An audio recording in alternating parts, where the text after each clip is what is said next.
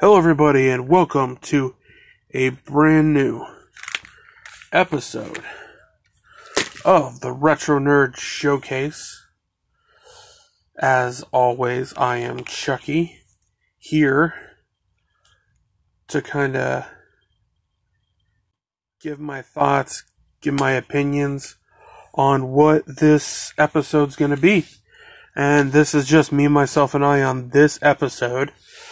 Next week we will bring somebody in to help, but this is kind of a intimate subject that I've been meaning to get off my chest for a while now, and this is about, it connects with an episode we did a couple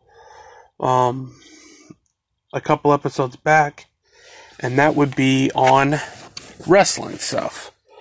But this isn't about wrestling figures. This, my friends, is about a hidden thing that I've been doing since 1990, and that is, I am 34 years old, and I still utilize my wrestling figures, not for collecting, but for storyline purposes, all of that jazz, and I really just want to go and let you guys know what I do. So since 1990, since I was 5 years old, I've been doing the same thing, and that's creating my own storylines, bringing my own avenue into this. And quite frankly, what has been going on is I create my own storylines, create my own characters, figure out what directions I want to go, and I book my own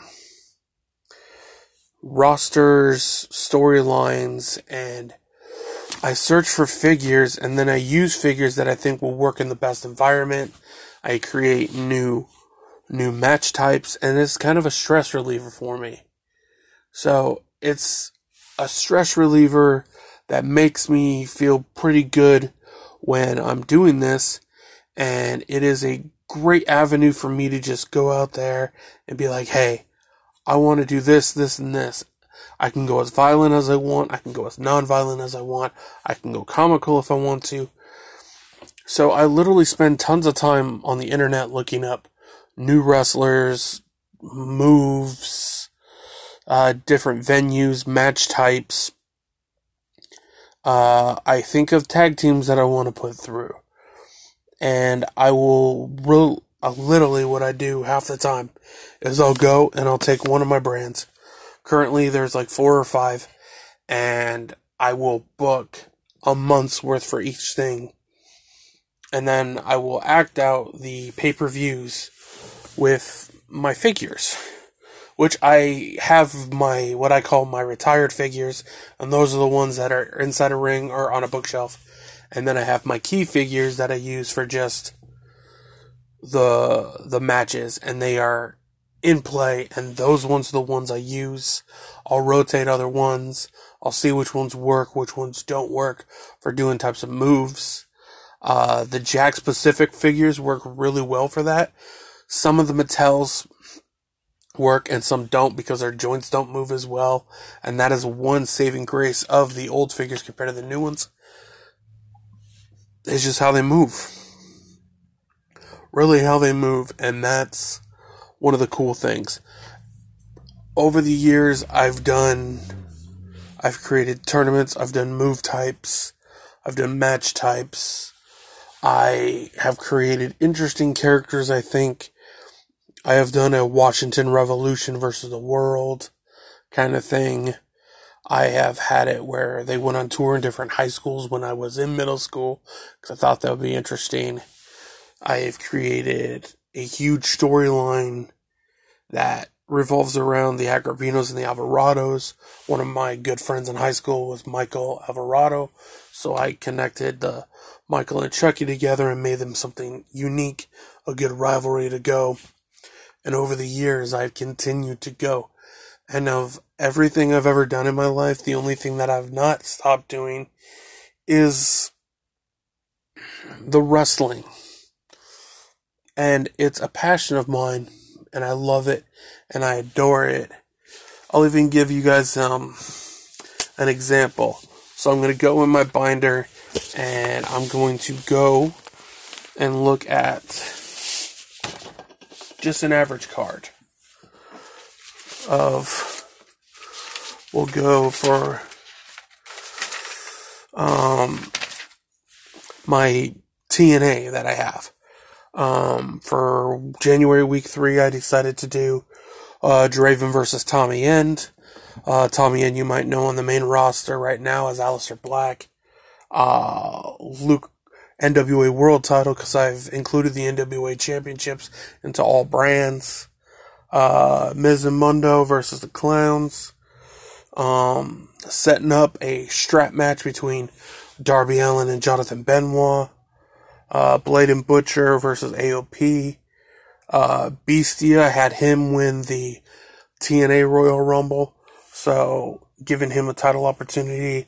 I merged the X Division title and the Undisputed Cruiserweight title together, and then I have Jack Perry versus Extreme Tiger, RJ and Jesse Stone, who are two characters I've created in TNA for my TNA brand in 2004, and they're still a prevalent part of the rosters.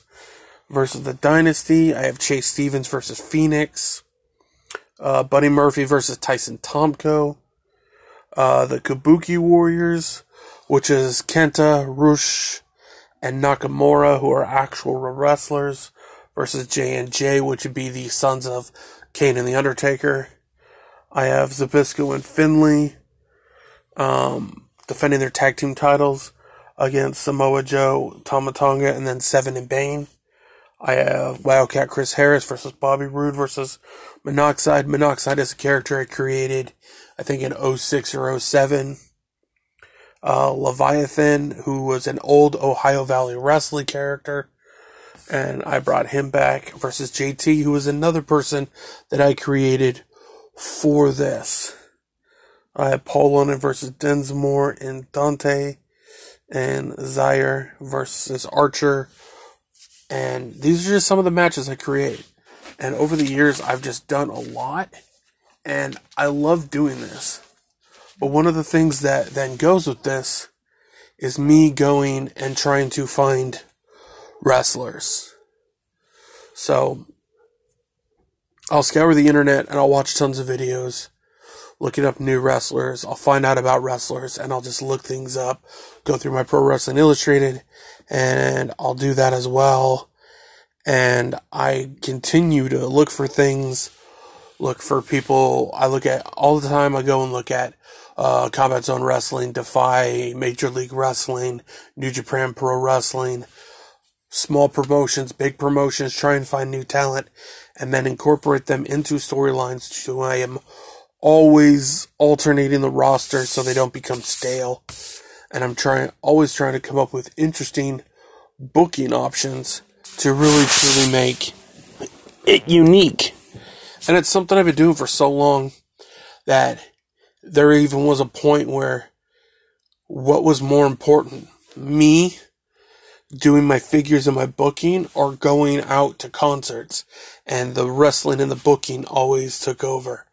Me going on dates or me doing the wrestling and booking. The wrestling and the booking always became more prevalent than anything else.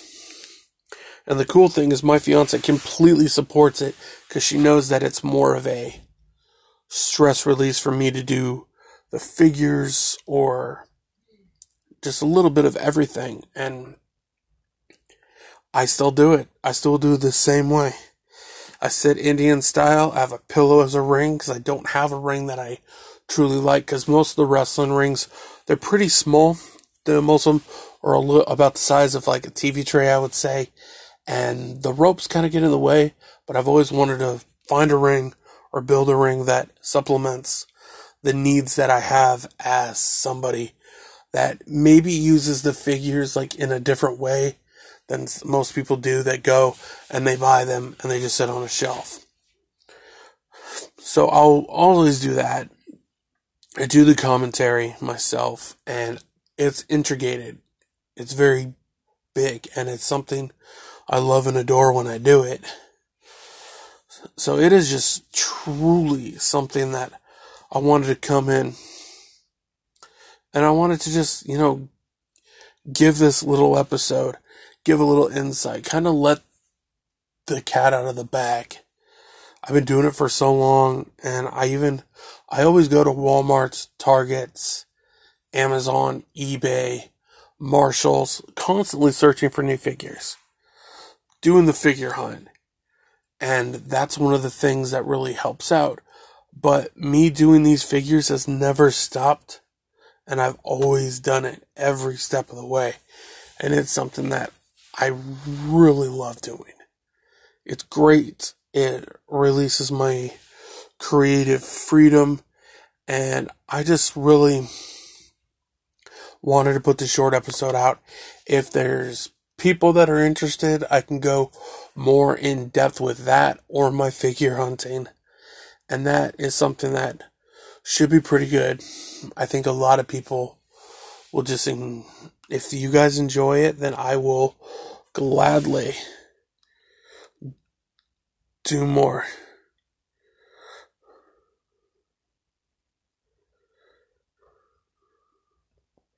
So, I will talk to you guys later, and I hope you all have a good night.